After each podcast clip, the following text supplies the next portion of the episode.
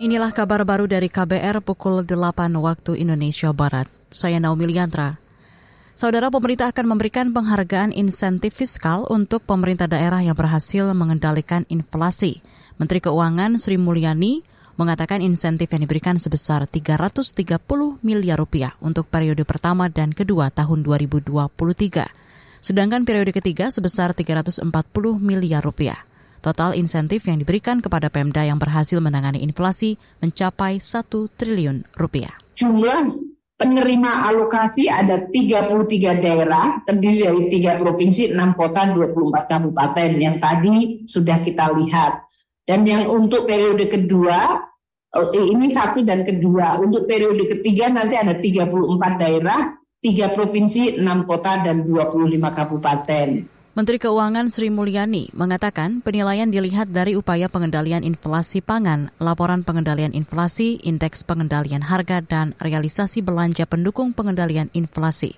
Menteri Keuangan menegaskan insentif fiskal harus digunakan langsung untuk hal-hal yang bermanfaat bagi masyarakat seperti bantuan modal, bantuan sosial, bantuan bibit, subsidi bunga untuk masyarakat UMKM, dan pemberian beasiswa.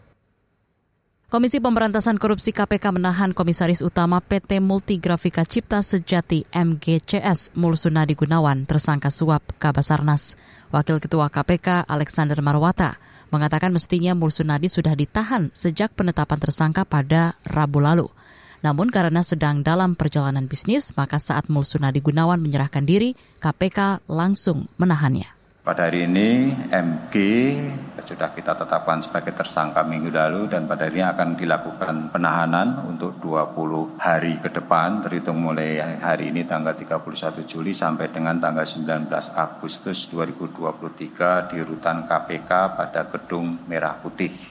Itu tadi Wakil Ketua KPK Alexander Marwata.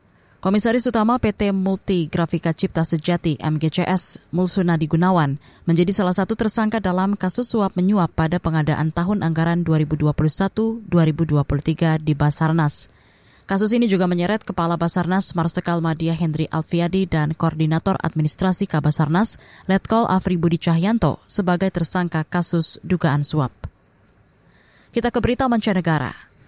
Saudara, setidaknya dua orang tewas akibat badai Doksuri di Beijing, China. Salah satu badai terkuat itu telah menyebabkan banjir yang meluas dan menyebabkan kekacauan di seluruh China Utara. Diperkirakan jumlah korban akan meningkat. Di ibu kota, setidaknya 31 ribu orang terpaksa mengungsi. Meski badai mulai melemah, para pejabat mendesak orang untuk tetap tinggal di dalam rumah. Peringatan merah telah dikeluarkan. Kantor-kantor telah diperintahkan untuk mengizinkan orang bekerja dari rumah. Pemerintah setempat mencatat tahun ini merupakan curah hujan terparah yang pernah melanda negara itu. Pihak berwenang juga memperingatkan adanya potensi luapan sungai, banjir, dan tanah longsor di wilayah ibu kota dan daerah sekitarnya. Demikian kabar baru, saya Naomi Liandra.